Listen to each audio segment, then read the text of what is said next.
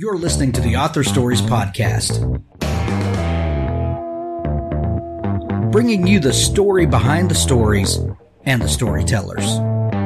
Margaret White, Terry Brooks, Sheena Kamal, Matthew Quick, JT Ellison, Walt D. Williams, Brad Thor, Cory Doctorow, Brandon Sanderson, Robin Mom, Ernest Cline, Jim Butcher, Charlaine Harris. Visit hankgarner.com for archives of all the shows. Today's guest is Well, thanks for joining me again for the Author Stories podcast, where I bring you the story behind the stories and the storytellers. Today, I am super excited to have Evie Green on the show with me today. Evie has a phenomenal new, um, do, do we say, is it horror? Is it psychological suspense? It's kind of a mixture of all of those. Um, in, it's titled We Hear Voices, and this is a dynamic debut uh, for this author and and uh, I this is a book that you've got to have. This is you know I, I say that um, from time to time, but this is absolutely a book that you must have on your shelf for this fall, going into a dark and dreary winter. We hear voices by Evie Green. Welcome to the show, Evie. Thank you so much. What a great introduction. Thank you. Well, thank you. Um, it is very well deserved. Um, I love this book. This is this is fantastic. You know, with the with the pandemic that we've been in, we we're getting books a little differently. Um, you know, we used to have uh, our uh, delivery drivers come by four or five times a week and and bring stacks of paperbacks and arcs, and and now, um, you know, we're we're getting most of those digitally, and um, Yeah. it, it's kind of changed the way that I do show prep. And I'll I'll find myself in bed at night with my Kindle reading and i i found uh pretty quickly that we hear voices was not something i could casually read a chapter or so and then drift off to sleep. No i, I needed to dedicate some time where i could control the lights uh around me So, yes. um we we begin each show with the same question and we'll start there. Um evie what is your first memory of wanting to be a writer or storyteller Oh, yeah. Great question. Um, my first memory is lying in bed as a small child of maybe about six or seven. And I loved books. I always loved books, but it hadn't really, I hadn't really thought about who was writing the books. But my dad is a, a university professor and he's written some books on his subject, which is film studies. And I remember lying in bed listening to him on, this was like a million years ago. So his typewriter, clacking of the keys of the typewriter as he was writing his his book and i just remember it kind of the thought appearing in my head like people can actually write books and the books that i read or that are read to me are written by somebody on a typewriter like that and just having this moment of like yeah maybe i could do that and that that was it just just lying in bed at night when i was meant to be asleep. It's so funny that you bring that up because um, I hear stories like that all the time from from writers who have been on the show, and it, there's this weird thing that happens where when you're very young and you either go to a library or a bookstore, it seems like these things just appear out of the ether, and uh, yes. it, but there's something that happens when you realize there's a person behind each of these stories, and each book represents a person and his or her experience. And with you, with a, with a father um, who you, you know bridge that gap for you in a way um, that had to be even even more meaningful.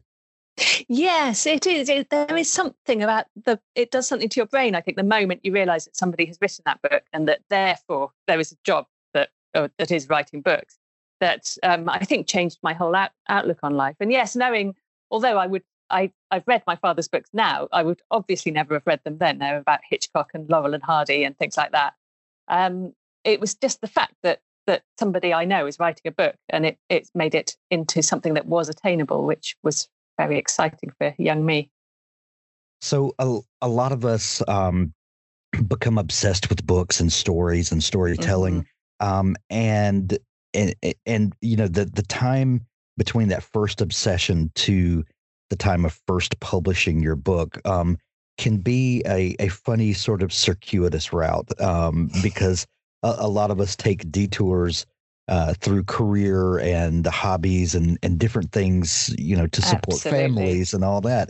What, what was your path like? Did you what was was writing something that you just always pursued and it was just a, a natural um you know ascent It it was something I always pursued, but I I went first of all into journalism because I thought that was, despite my epiphany at the age of six, I still felt that I was far more likely to be able to be paid to write if I was doing this as a journalist.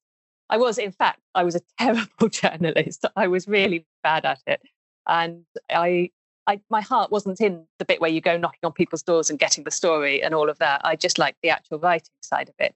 So I did end up with a job at the Guardian in London, like way back in the late 90s, where I was working on the diary column, which was a kind of political gossip column.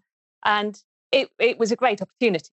But I also to get my permission to write a piece a, a column, a regular column that was on the sports pages, but it was fiction. So I would make up that I was um, I, I, loved football and that I was living with a man who loved football, and it was all fiction, every bit of it, which was a bit of a clue for me. it was in the era of Bridget Jones' Diary when it used to be a newspaper column in London, so I was writing in that kind of style.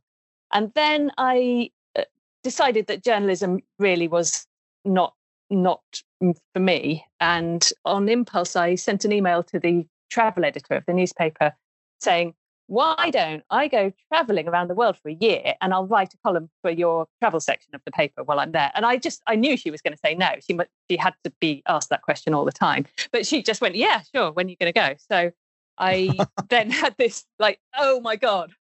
I, I thought she'd say no and now I have to do it. So I did. I left my job and my everything my whole life and went away for a year by myself traveling around the world which was in loads of ways the best thing that ever happened to me and while i was there backpacking i met um, lots and lots of people and realized that particularly in southeast asia everybody was traveling this same kind of backpacking route around thailand cambodia laos it was it was a kind of really weird subculture and I thought, wouldn't it be great to set a novel here? And also, I had time, although I was writing my articles, they were once a week. So I had plenty of spare time. And so I started writing my first novel, which I then came home.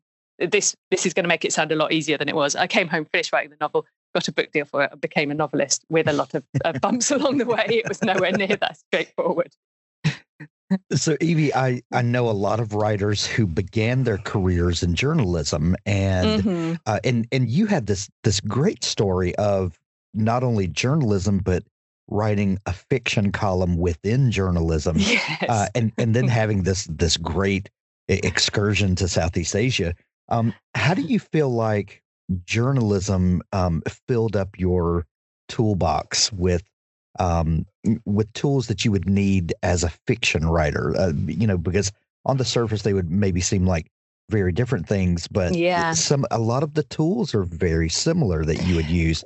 What do you think Absolutely. you learned from a, as a journalist that helps you now as a fiction writer? I think by far the biggest thing is a healthy respect for deadlines. I think journalism is is of course so driven by deadlines, but your journalism deadline is likely to be like do it in the next hour. Whereas to write a novel, they might you might have um, a year. So it is different, but it it absolutely did train me up to take deadlines seriously, and I am very much powered by deadlines to this day. So I think that's the the biggest thing journalism did for me. And another thing is the the discipline of just write it down. Um, it doesn't matter if it's not great, just write it down and then go back and look at it again. And that's very much how I write my novels as well. I don't mind writing a really bad first draft and then going back and editing it. So I suppose that comes down to editing, doesn't it? It, it all yeah. journalism also taught me how to just step away from something, step back, edit it, and then you'll find it's much better. Do you do you think that journalism might help you to see stories a little differently? Uh, I would imagine, and this is just conjecture, uh, but writing for someone like the Guardian, um, you may have been covering stories that you know five or six or eight or ten other people might also be covering. And you know as a journalist it would seem to me that you would need to find uh, a new angle that everyone else isn't covering and to to look at stories and situations uh, you know from a unique perspective. And um, does that factor into your fiction writing at all? Yeah i guess it does. And i think um, leading on from that, uh, another thing you have to do if you're writing an article, and depending what what you're writing about, there often you'll have to set a scene very quickly, and by describing something, particularly travel journalism, I suppose, you have a few words and you have to be able to set a scene, and you're doing your best to make somebody feel that they're there to to really bring pull them into the story. And that's exactly what you need to do as a as a fiction writer as well. Just take the fewest words possible to bring to pull somebody immediately into what you're writing because you want them to not be able to put the book down. You want them to, to feel vividly that they're absolutely there. And like and that that is also something that that you need to do in in quite a lot of different branches of journalism i would say. So yeah actually i, I hadn't really thought of it like this before but there are a, a lot of things that follow on one from the other. Some um, you discovered that you have a superpower, and that's that you can cure hiccups. Um, yes. at, at what point did you discover the superpower? yeah, I wish I had a more useful superpower than that one. I think I must have discovered that when I was very bored, and I, I do, I do do it. I, I do it for myself and anybody um, who has hiccups who will allow me to um, try to cure them for them. It's just all about close your eyes, hold someone's hands really tightly, and then just I, I just talk them through talking to their diaphragm and how it's not going to jump up and down anymore, and just calming it down, mind over matter, and it works. It works every time. That's that's a really uh, great skill uh, for someone to have, especially when you are metaphorically doing that same thing with readers um, every yes. day, holding their hands, walking them through situations, and sometimes you know scaring the the life out of them. yes, that's true. Yes, the, the hiccup skills do transfer into into writing skills, maybe. I, I know that your your other writing uh, that you do uh, under a, a, different name, um, you mm-hmm. have written uh, quite a bit of young adult fiction and some mm-hmm. uh, some have. thrillers. Um, how do you distinguish that work that you do from the the stories that you're telling as Evie Green? Uh, what what is different about this book? We hear voices that separates it from the other work that you do. Yeah, it's it's interesting. I didn't set out to write We Hear Voices as a horror novel. That wasn't what I was doing at all. I started writing it because I, I just had the story in my head and I wanted to write it. It was totally uncommissioned. Nobody in the world had asked me to write this book. and I, I just started doing it for my own entertainment. And then um, I showed it to my husband and then to my agent and, and just kept going on it. It went through a lot of different drafts, but all the time I thought I was writing maybe speculative fiction, maybe, as you know, elements of it are, are quite sci fi. I wasn't quite sure. But I it was fairly late along the editing process that it my editor just called me across the Atlantic and said, um, "This is this is horror. We're gonna we're gonna do this as horror." And then that kind of unleashed the the Evie Green, who I think of as my my evil twin, my um my dark side. It sort of unleashed something in her, and then it became a lot darker. Uh, there were a lot more spiders in it after that, and I just felt like I had license to do whatever I wanted at that point, which was funny because I hadn't been feeling that I didn't have license to do what I wanted. But I think I was really lucky with this one in that I had a fantastic editor who anything, however outlandish I suggested, she'd just be like, yeah, put it in, let's do it. So I, I got to really un- unleash my dark side. Jackson's battle to take control over his own mind and life portrays what millions of people are fighting with around the world mental illness. His mother, desperate to free him from his demons and desperation, faces her own turmoil and anguish, doing anything possible to save her son through love and hope. After countless emotional and heartbreaking triumphant moments, June and her son must both accept that only Jackson can save himself. Pick up Jackson by Lynn McLaughlin and discover why people are raving about this book and saying things like Jackson is symbolic of millions living with some form of mental illness, and his mother represents the millions who have their own struggles caring for someone with a mental health issue. Jackson by Lynn McLaughlin. Pick it up today at Amazon.com. Both Barrels Publishing is the brainchild of successful indie author James P. Sumner. He has self published over 15 titles in the last five years and has over 800,000 downloads so far in his career, meaning he has a wealth of knowledge and experience to share with the indie publishing community. Knowing the struggles of the modern day indie author as well as he does, he wanted to create a platform that would allow writers of any level to learn the ropes, navigate the pitfalls, and produce a professional novel without wasting time or money in the process. Both Barrels Publishing is the perfect one stop shop for any indie author, combining James's expertise with his own team of editors and designers so you can help your novel realize its full potential and learn how to publish yourself. The purpose of both Barrels Publishing is to help indie authors get their novels ready for publication without all the stress, hassle, and unnecessary expense. We want to make your lives easier, which is why we're giving you access to a top notch team to publish your novels, along with a generous discount on their services. You can also work one on one with James to learn the intricacies of self publishing. No hidden cost, no false promises. We simply want you to publish the best version of your novel.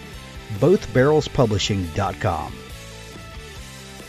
You you mentioned um, several genres and and uh, and kind of referred to the tropes of those genres: uh, speculative fiction, maybe sci-fi, then finally horror. Um, it, you know, we know that those genre definitions exist um, for for bookstores, obviously, because when Yeah. you walk into um, a bookstore and you say, "I would love to read an Evie Green horror Mhm. novel," you need to know where to go to find that sort of thing. yes. But other than that, in the creative process, long before it gets to bookstores and you know gets designated on the jacket what what genre it's going to fall into, um, or or even maybe which publisher will will tackle it depending on genre. yeah. Um, long before all of that, do do these genre definitions um, do they play into the writing that how you think about the story you're working on? No, I don't think so. Not at all. I think genre is something that, as you say, it's for the bookshops and um, publish it. The whole of, of publishing is Sure.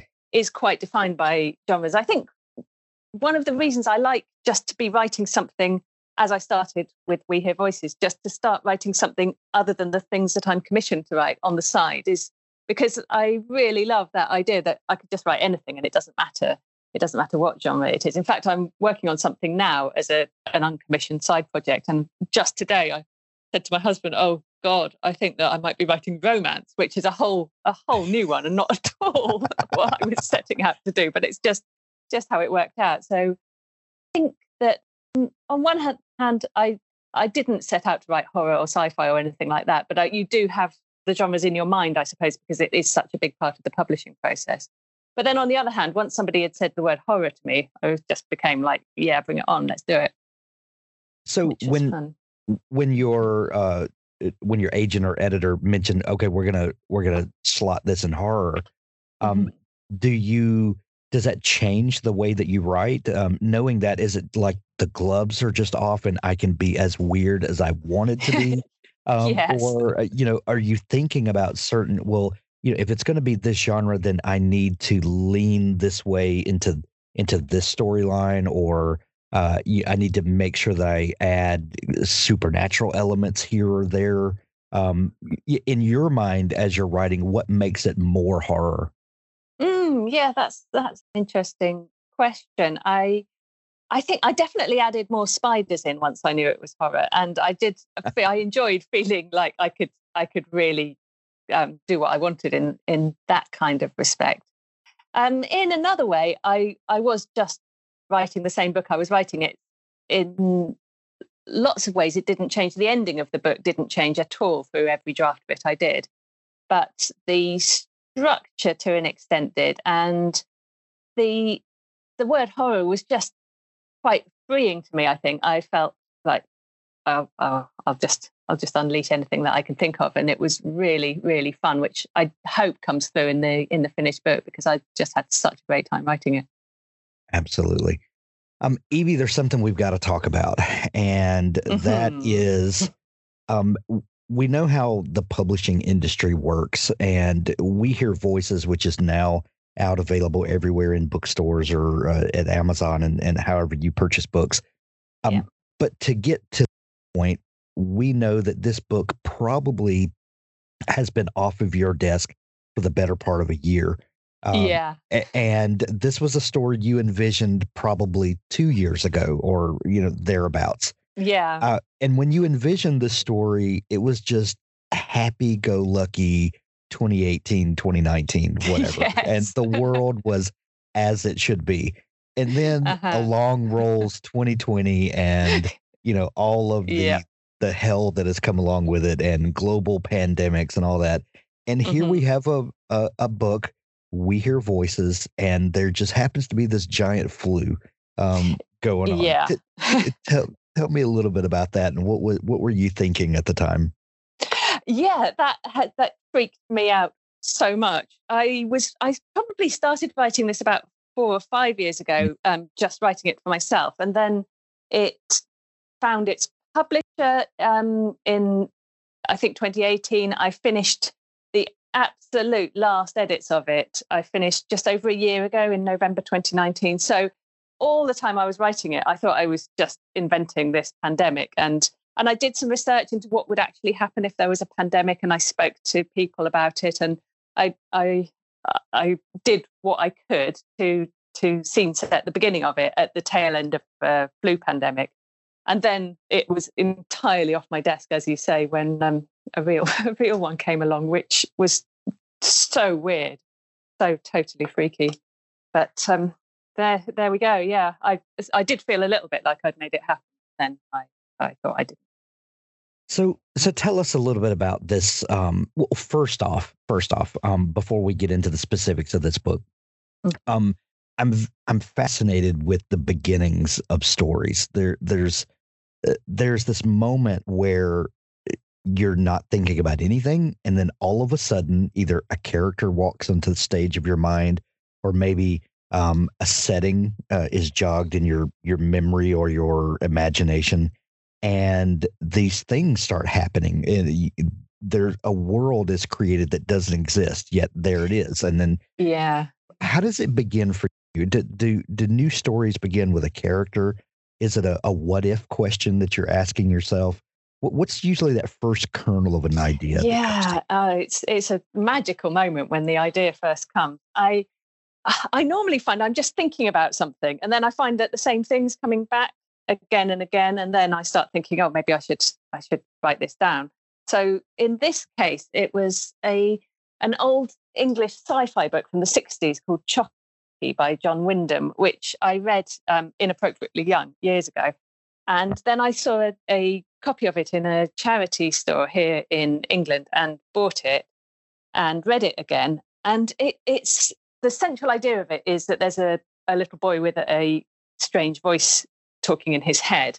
And that part, just that part of it, nothing else of it, stayed with me so much. I just couldn't shake the idea that I wanted to write about a, a boy with a voice in his head, but not in 1960s Britain like this book, but in the near future in near future London.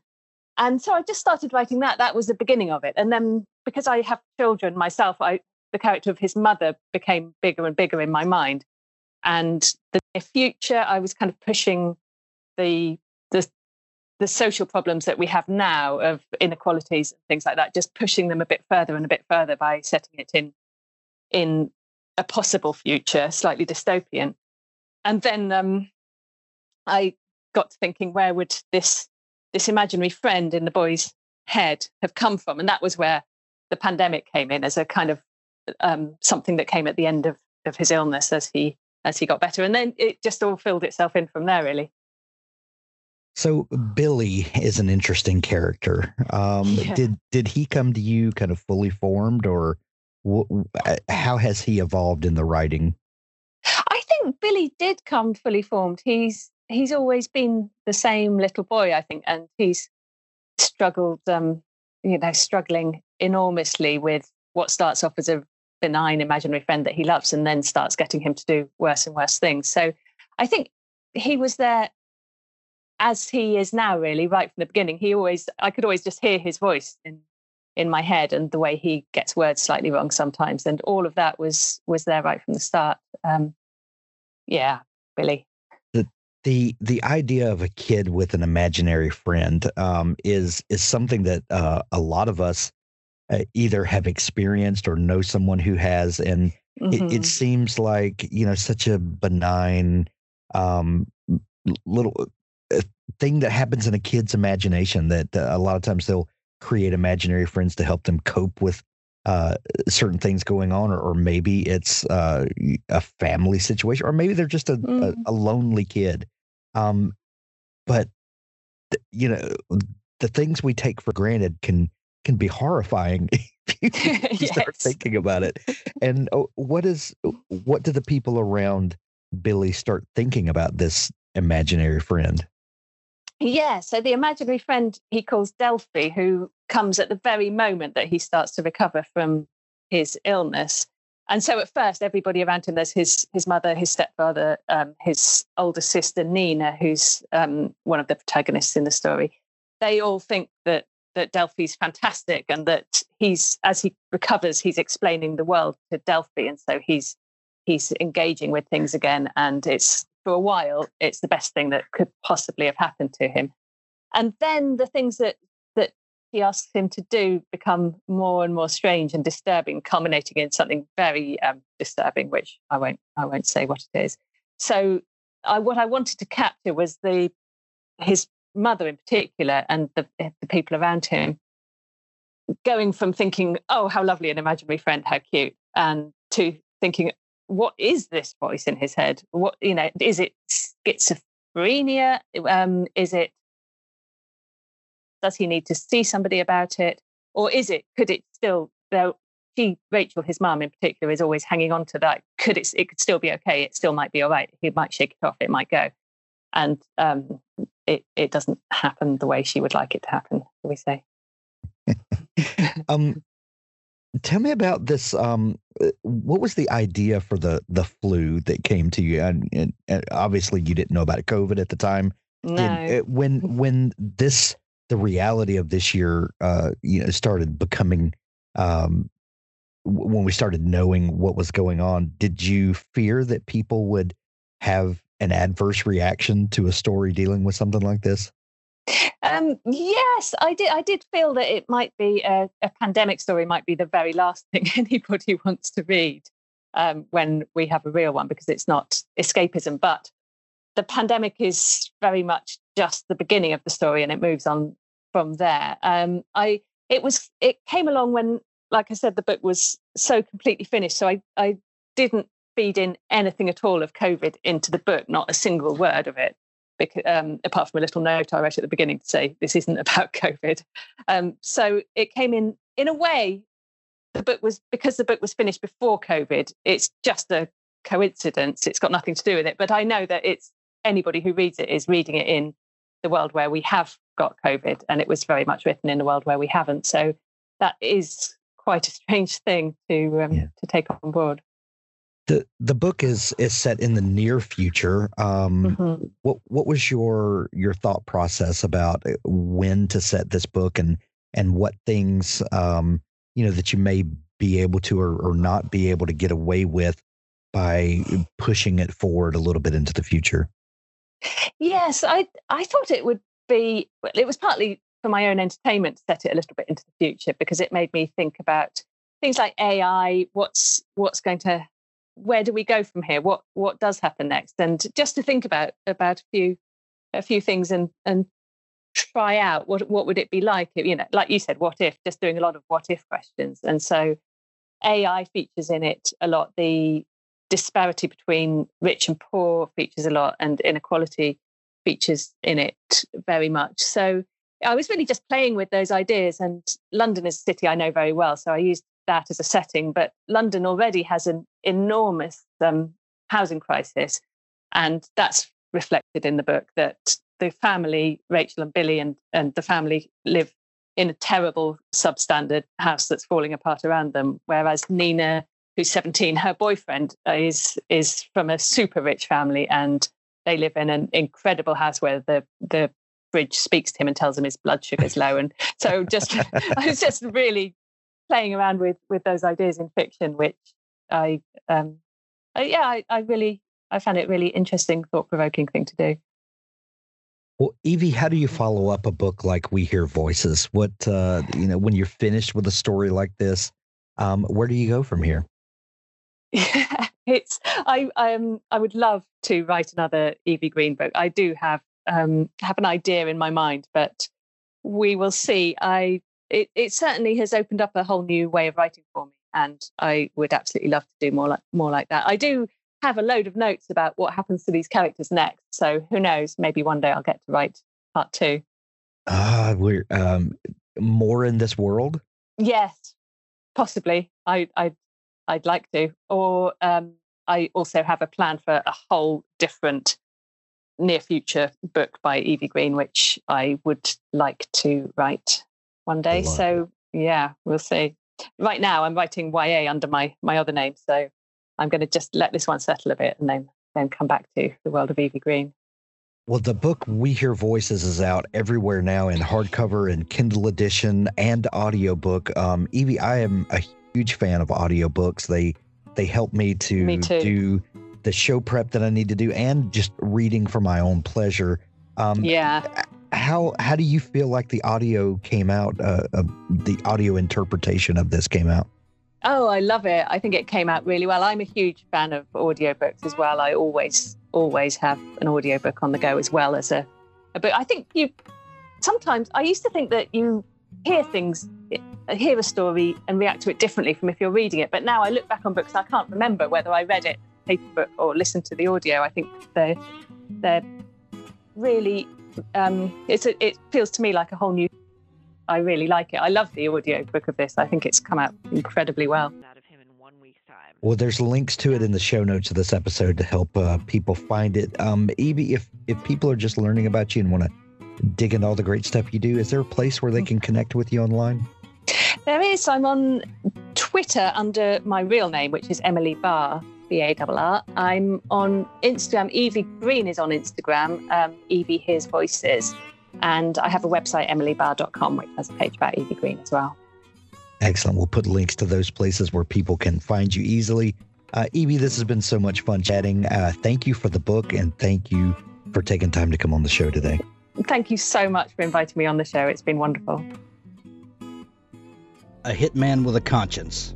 Ian Bragg is paid to kill people. Only bad people and not many, but for a great deal of money. Case the target make the hit, move on, until he meets the woman with sparkling green eyes who changes everything. A few pre readers had this to say about Ian Bragg. Mark Dawson, million selling thriller author, says a rip roaring ride from start to breathless finish. Craig Martell hit a home run with The Operator. The taut, lean prose and lightning fast pace make this a page turner without sacrificing an ounce of story or depth. You'll find yourself rooting for the hitman main character as he faces the toughest decision of his career. The Operator is the start of a new thriller series I expect to see burning up bestseller list for years to come, says A.C. Fuller, author of The Crime Beat and Alex Vane Media Thrillers. Suave, romantic, and lethal, Ian Bragg is everything you want in a highly paid assassin. Can't wait to ride this train, says James Blatch, self publishing formula. It's been a long time since I fell this hard in love with a book, a very long time. Author of Women of Wine County Romantic Suspense Terry Wells Brown says. Grab this book from Craig Martell, The Operator.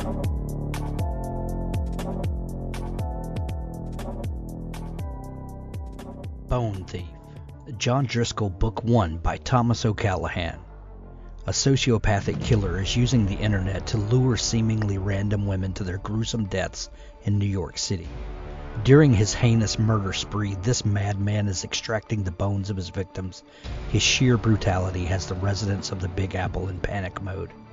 Who is this twisted psycho who's abducted a housewife in broad daylight only to dispose of her lifeless body alongside a lake in Prospect Park, nailed the boneless remains of a nameless drifter to the underside of a boardwalk at Rockaway Beach, allowed the gutted corpse of a single parent to wash ashore under the Brooklyn Bridge, and has had the audacity to leave the desecrated body of the Magnolia Tea heiress rotting atop trash at one of the city's sanitation dumps.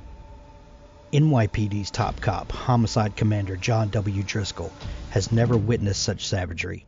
hammered daily by the district attorney, the mayor, and the police commissioner. The lieutenant, who's battling his own inner demons, must use every resource available to put an end to the killings. In a race against time, Driscoll, aided by Sergeant Allegante and Detective Cedric Tomlinson, sets out on a roller coaster of an investigation to first identify the villainous fiend and then put an end to his butchering. Grab Bone Thief by Thomas O'Callaghan now.